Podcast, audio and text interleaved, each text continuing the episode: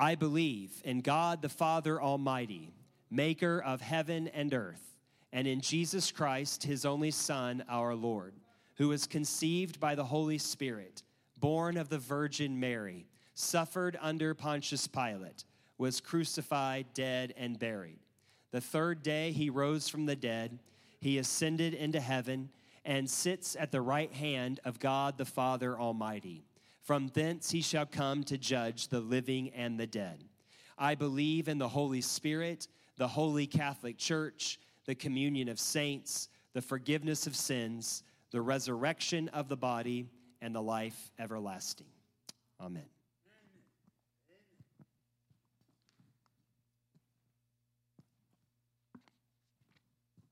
The scripture reading is from Ezekiel chapter 3, verses 16 through 27.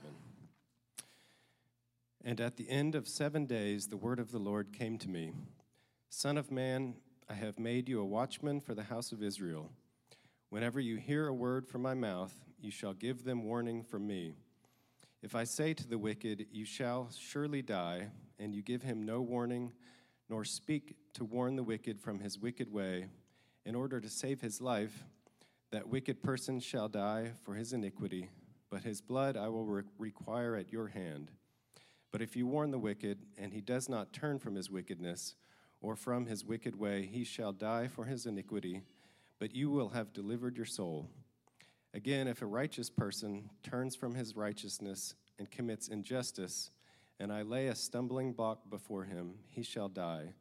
Because you have not warned him, he shall die for his sin, and his righteous deeds that he has done shall not be remembered, but his blood I will require at your hand. But if you warn the righteous person not to sin, and he does not sin, he shall surely live, because he took warning, and you will have delivered your soul. And the hand of the Lord was upon me there, and he said to me, Arise, go out, go out into the valley, and there I will speak with you. So I arose and went out into the valley, and behold, the glory of the Lord stood there, like the glory that I had seen by the Chebar canal, and I fell on my face. But the Spirit entered into me and set me on my feet, and he spoke with me and said to me, Go, shut yourself within ho- your house. And you, O Son of Man, behold, cords will be placed upon you, and you shall be bound with them, so that you cannot go out among the people. And I will make your tongue cling to the roof of your mouth, so that you shall be mute and unable to, be, to reprove them, for they are, are, are a rebellious house. But when I speak with you, I will open your mouth, and you shall say to them, Thus says the Lord God, He who will hear, let him hear, and he who will refuse to hear, let him refuse, for they are a rebellious house. This is the very word of God.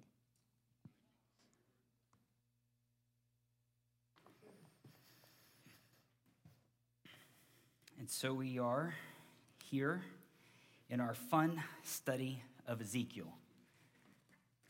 Right, Emily? Our fun study of Ezekiel?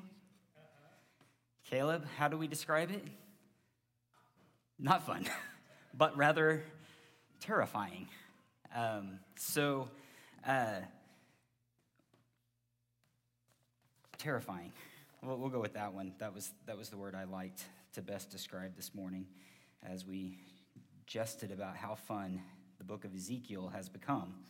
Um, so far in our study of Ezekiel, a few weeks ago, uh, we saw Ezekiel describe an encounter with the throne room of God. Um, perhaps initially very bizarre, hard to understand, um, very difficult to interpret. Hopefully, last week, as we kind of wrapped up the end of chapter two and moved into chapter three, it was a little bit easier for us to, uh, to understand what was going on, the things that were being described. Um, and if you'll remember, uh, as Ezekiel ends, uh, comes near to the end of this uh, picture that he's trying to describe of that throne room experience, um, he is called by God to be a prophet. So he sees all of these things that are hard to understand, but very clearly at the end, God says, You are going to be my prophet. Ben preached through that, and, and he explained to us how that role of prophet is to proclaim the message that God has given. Any prophet in the Old Testament was called to receive a particular message from God and then go out and proclaim it to the people that, that he said. Sometimes Israel, sometimes other peoples, but regardless, that was the role. And he explained how that role is extrapolated to us as new covenant believers. In that sense, we are prophets. God has given us a message to proclaim, the gospel of our King Jesus, and we are to go out and proclaim it. Church, you, in that sense, are prophets. Now, moving on into chapter, the end of chapter three, we see another calling. And Ezekiel is now not only called a prophet, but a watchman for Israel. So the question begs to be answered are we also watchmen? And so today's sermon, we're going to have uh, three points to help us answer the question if we, as new covenant followers of Jesus Christ, are watchmen in the sense that Ezekiel was a watchman for Israel. So, for those of you that like the points, I'll give you those, and then uh, we'll get started. Uh, point one that we'll need to answer this question is what is a watchman? What does that mean? Number two, specifics of Ezekiel's call to be a watchman. We saw the specifics of the prophecy, or the, to be a prophet, but now we're going to look at the specifics of him being called as a watchman and all of those things that it entails. And then we're going to need to look at what we are called to in the new covenant. So, what is our new covenant calling? Okay? And then, four, the work of the Holy Spirit. Now, I know I said that we had three points, and I just gave you four, um, but it's really it's, it's a bit confusing as we walk through all of this because we're not going to be able to see exactly what a watchman is from our text today. So we got two things in these points that are not directly tied into our exact text today, and then we've got some that are, and then we, we can't just leave the Holy Spirit out, right? Like, I mean, we need to figure out what a watchman is, but we also have some very specific spirit talk in the text that we need to address um, that isn't related to if we are watchmen, but certainly to who we are as new covenant believers. So here we go. To begin with, we need to understand culturally what a watchman is. Point one a watchman can refer to a couple of things. All right? It can be one whose job is to sit on a wall or a tower and to literally watch for dangers that are coming. Now, uh, this type of job was in particular, a night job. They were to sit and guard either a city or a vineyard. Okay, very specific term for these watchmen. And their job was to keep their eyes peeled for dangers that are coming. Now, if that watchman were to fall asleep or to get distracted during his job, it could mean the loss of a harvest. Right? If your job is to, to, to watch for the vineyard and you're not paying attention and the grapes are ripe and foxes are in the vineyard and wild cats and, and all of these other things are there eating the grapes, you're going to lose the crop. That's a big deal. That's your livelihood or someone's livelihood because you're being paid to be the watchman.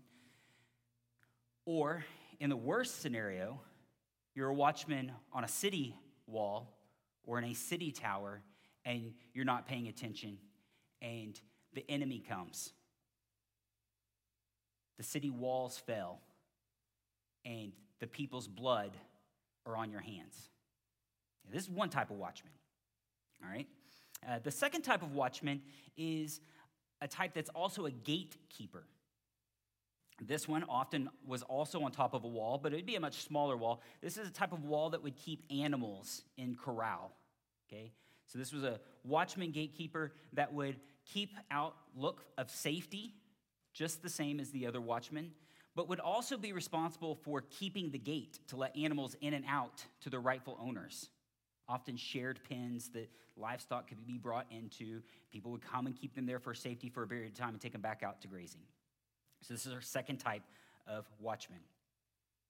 Um, now, what we should know about watchmen is this isn't all just historical text that you can look this up in. Watchmen are their, their job what they do is described often throughout the Old Testament. Very, very common. We can look in lots of different places for what their responsibilities were, for um, what, what that role was described as.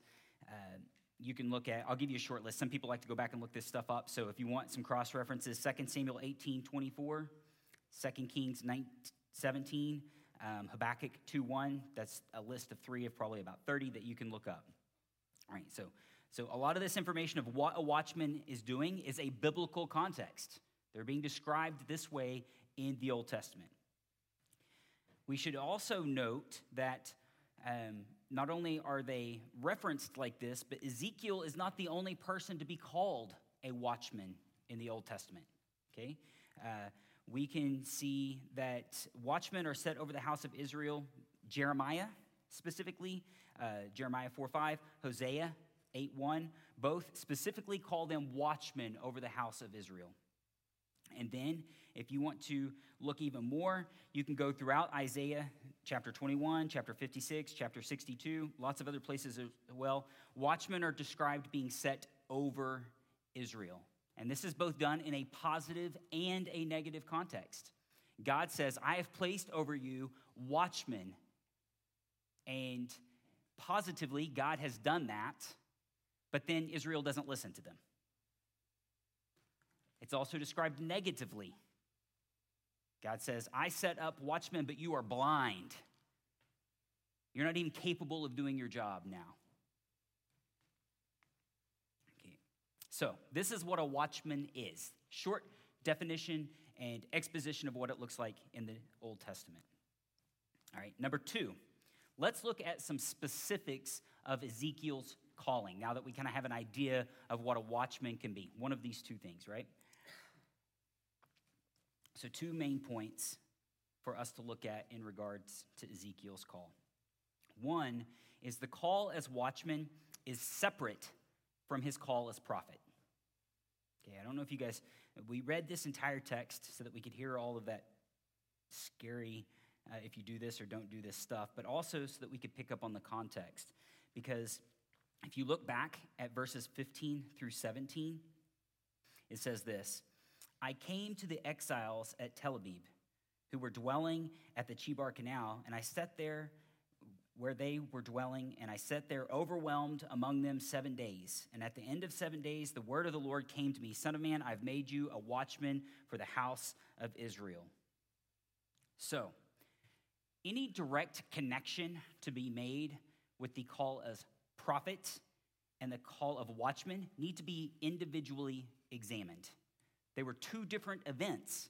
They happened two, uh, seven days apart. Okay? Throne room experience. He sits dumbfounded for seven days and then has another experience with God where God calls him a watchman. Number two, the call as a watchman had clearly defined responsibilities and consequences that were not previously associated with prophet, nor always associated with prophet prior to anything that we would read in the Old Testament. And by that, I mean that there is an extension to his call as prophet, where he has this responsibility for proclaiming the message that God gives. And here he even gives more specifically what that message is going to sound like. So, part of his call of a watchman is an extension of his call as a prophet.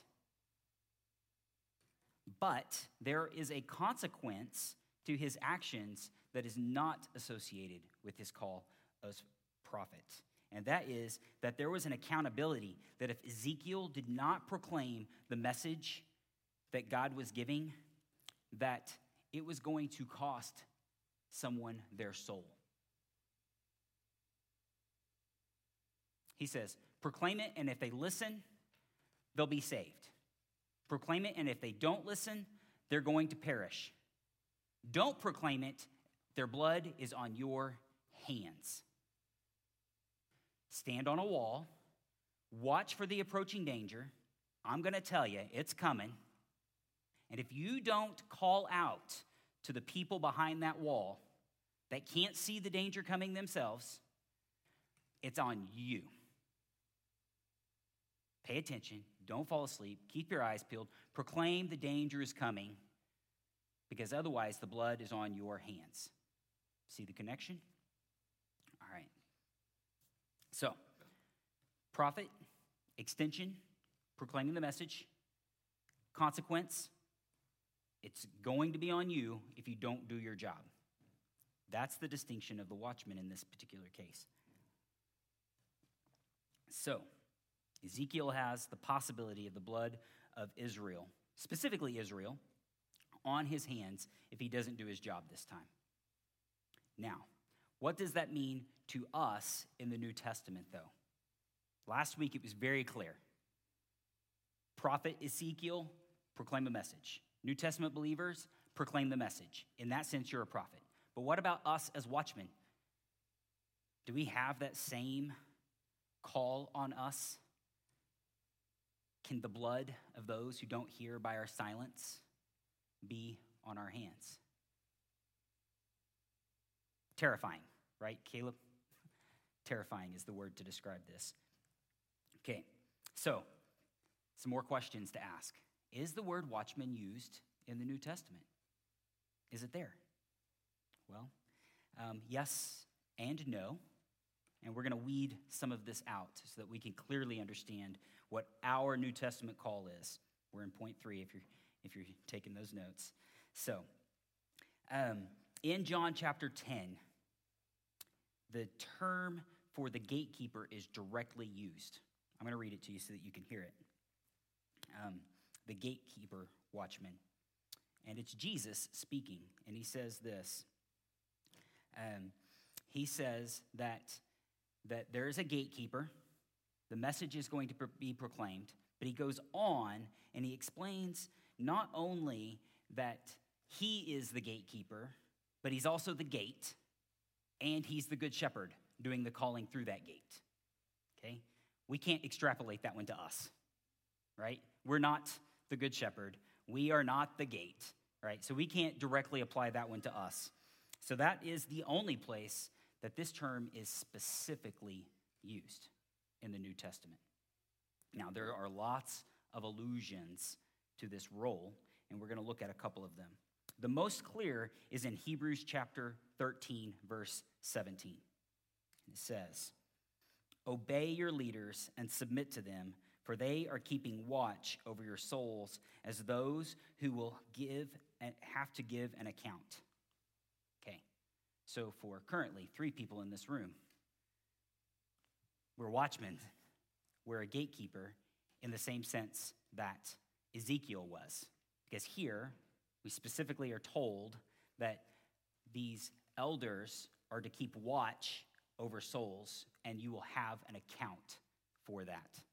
So, John, Ben? Yes. The answer is yes.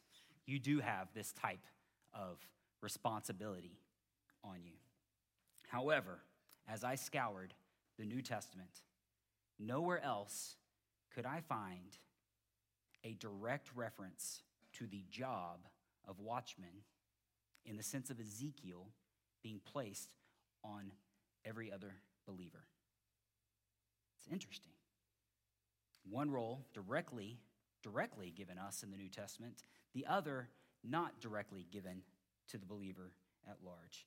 No doctrine of the watchman to be applied. Now, I also did a lot of other reading outside of the New Testament.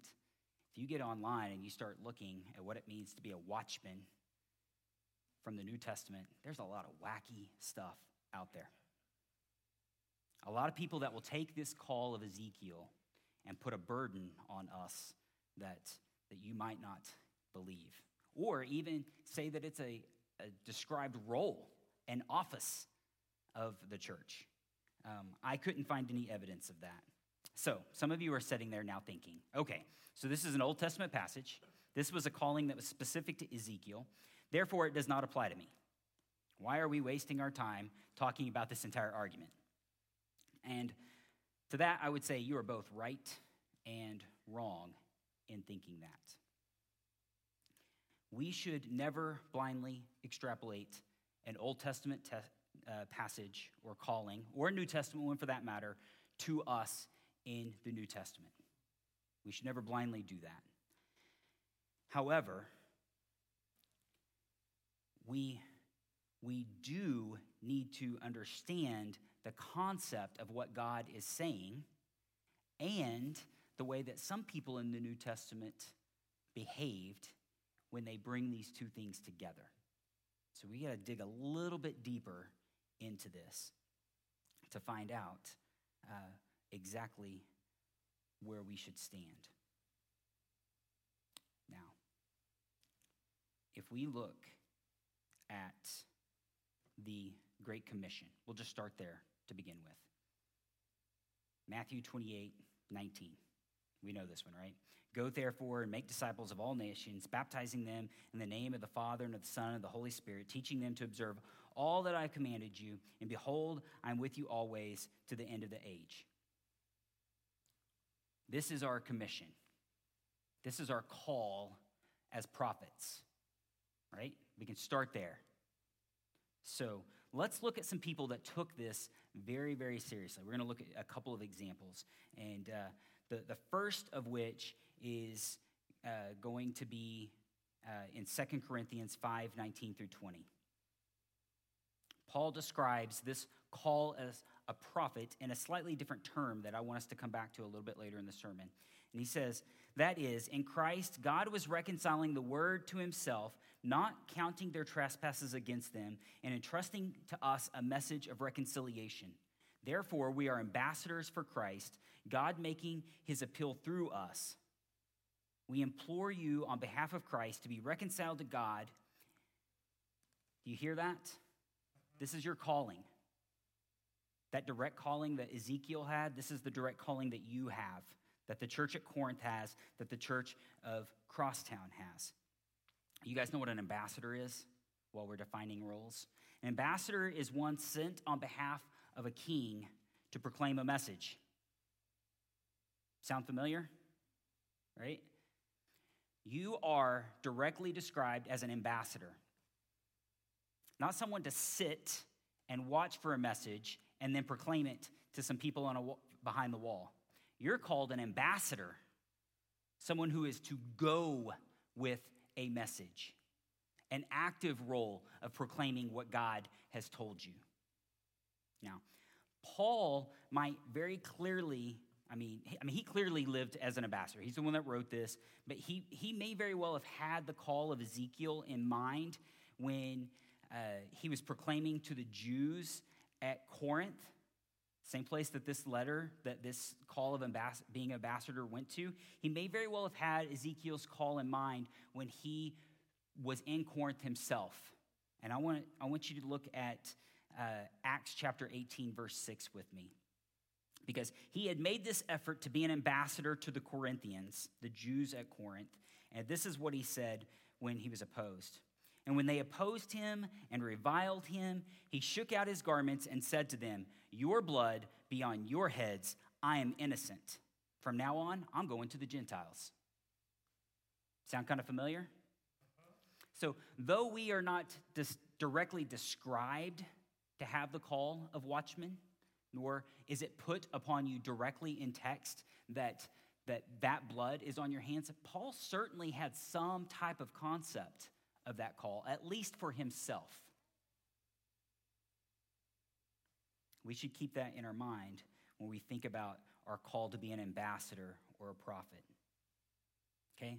Another New Testament parallel to the text that we just read. I'm going to read Ezekiel 3 and then I'm going to read 1 Timothy 4:16. Uh, Ezekiel 3:21 reads like this: "But if you warn the righteous person not to sin and he does not sin, he shall surely live because he took warning and you will have delivered your soul. 1 Timothy 4:16 says this, keep a close watch on yourself and on the teaching. Persist in this, for by doing so you will save both yourself and your hearers.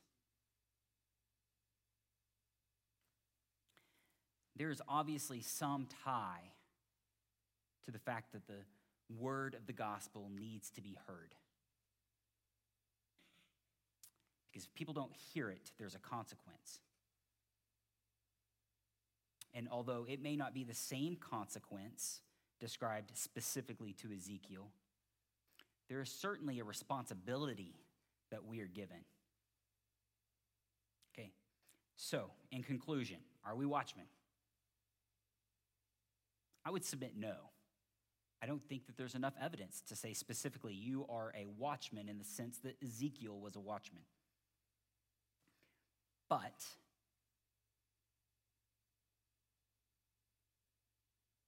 but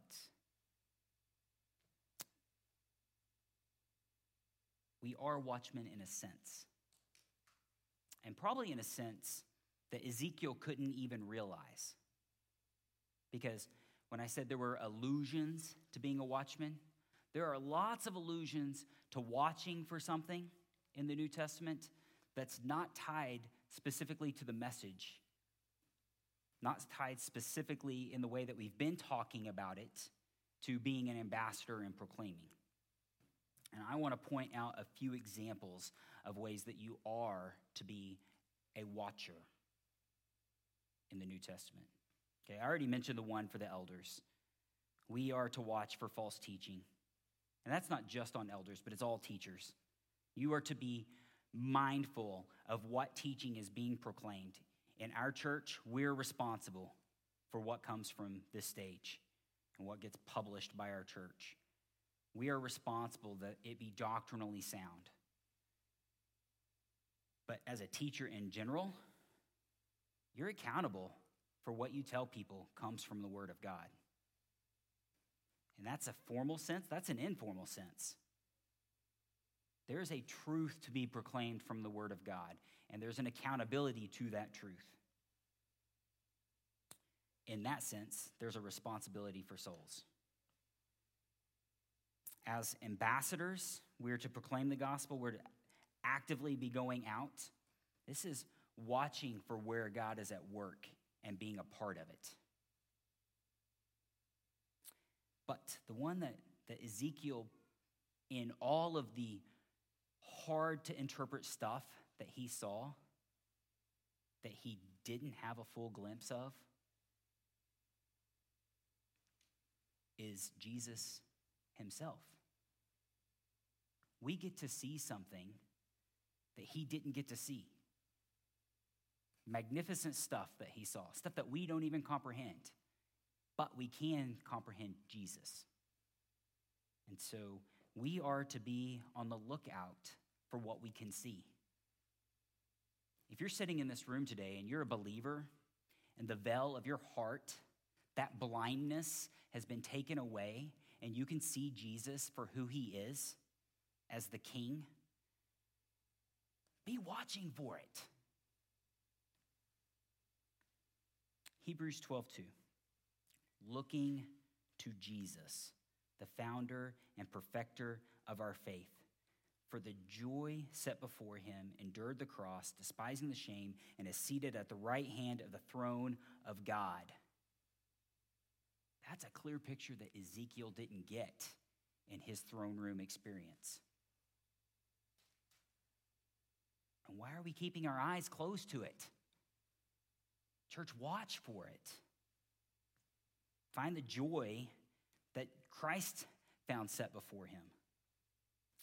Corinthians 4:18 as we look not to the things that are seen but to the things that are unseen for the things that are seen are transient but the things that are unseen are eternal. Ezekiel got to see some eternal things. We often don't. Not in the context that he did, anyways. But guys, you're sitting in this room because you know that there is an eternity to be had. You can see that. And we are surrounded by people that don't see it. They are blind to the gospel, just like those watchmen that are spoken negatively of in Israel. Be an ambassador. Open eyes to see what you can see. Mark 13, 32 through 35.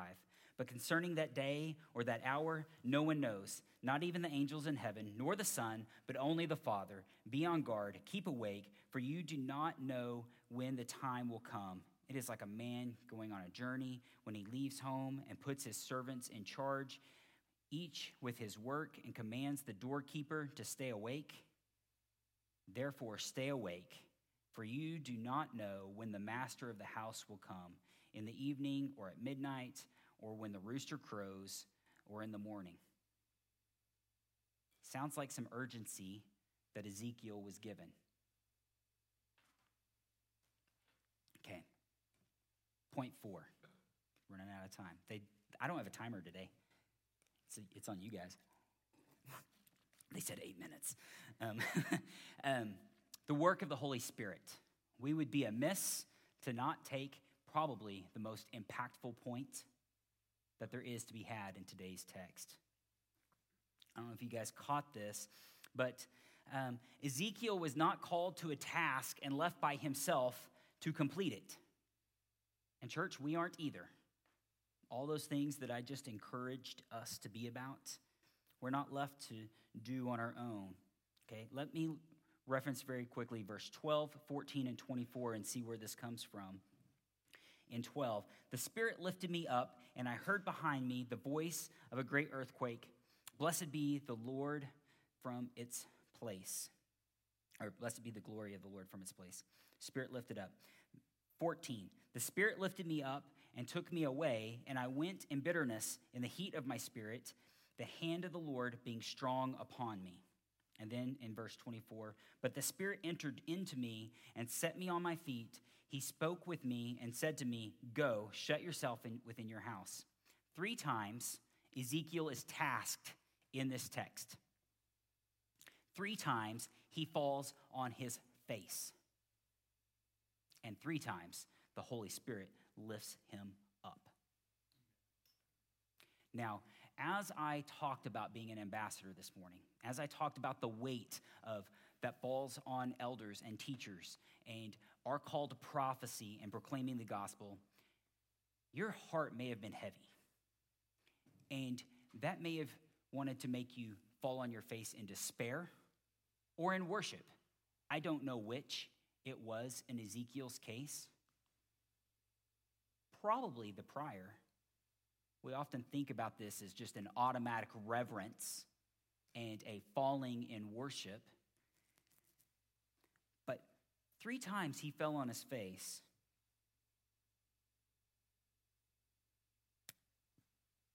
Listen to the way he describes himself. I mean, he, he was overwhelmed by what was happening, yes. But he says in verse 15, after all this had happened, he'd been taken away. and seven days, he sits overwhelmed from that throne room experience. Seven days, just like straight up dumbfounded about what he had just seen. Dumbfounded or overwhelmed. How many of us feel that way about our call to proclaim the gospel? Seven days, he didn't go and be a prophet. Seven days, he sat there dumbfounded. He was told what to do. The Holy Spirit took him there, and he sat there dumbfounded. It took God giving another call to Ezekiel, a specific call to him to be a watchman for him to proclaim the message that he was given. If we go back to the Second Corinthian passage that I read earlier about the ambassador, um, we can see that that spirit that was given to Ezekiel to proclaim the message that he was given is promised to us. If we go back to that commission where we started from Jesus himself, I will be with you. He goes on to say, and I'm sending the Spirit to be with you. When we feel like falling on our face and we feel dumbfounded by our call to be prophets and ambassadors, we have a promise. If we read on just a little bit further in that Second Corinthians passage, if you keep going to chapter 5 and into 6, um, it says this In a favorable time, I listened to you, and in a day of salvation, I have helped you. Behold, now is the favorable time. Behold, now is the day of salvation. We put no obstacle in anyone's way so that no fault may be found with our ministry. But as servants of God, we commended ourselves in every way by great endurance in afflictions, hardships, calamities, beatings, imprisonments, riots, labors, Sleepless nights, hunger by purity, knowledge, patience, kindness, and the Holy Spirit. Genuine love by truthful speech and the power of God, with the weapons of righteousness for the right hand and for the left, through honor and dishonor, through slander and praise. We are treated as impostors and are yet true. A passage speaks to everything that came from the, the prior passages this morning. That by the Holy Spirit, they were able to perform the calling that they were given.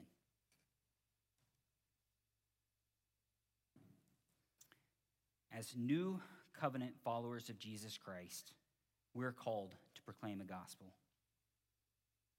And we should expect no less than what was promised to Ezekiel. You're going to proclaim it to some, and they're not going to believe. That's on them.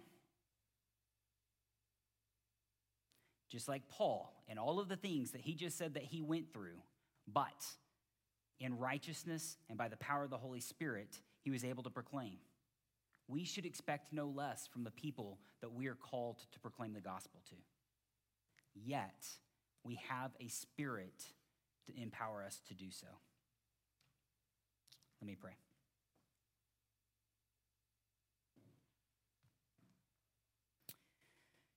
Father, we should confess that we all too often have lost urgency in spreading the good news of our Lord Jesus.